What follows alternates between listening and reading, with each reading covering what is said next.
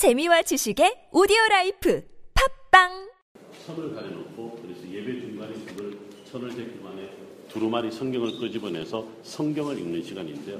거기에 있어야 회당에 정말 중요한 게 있고 주변에 여기 와서 기도할 수 있는 기도의 책, 기도문을 다 진열을 해놨습니다. 그거를 여러분 아까 제가 그래서 아침에 이게 탈무드입니다라고 아까 몇 명이 제가 보여드렸는데 여기도 여러분들 남자 구역만 있을 거예요. 들어가면 책들이 있는데 자 여기는 다윗의 기도하는 곳이에요. 다윗의 기도하면 성경 어디죠? 시편이죠. 시편의 기도들이 여기 쭉 나열되어 있습니다. 남자분들은 조용히 들어가서 한번 보고 다윗의 가묘가 어떻게 생겼는지 한번 여러분 만져보고 자 잠깐요.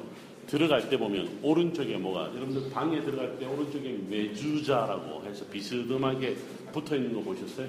그게 메주자예요. 메주자. 그 안에 신명기 육 장 말씀이 들어가 있습니다.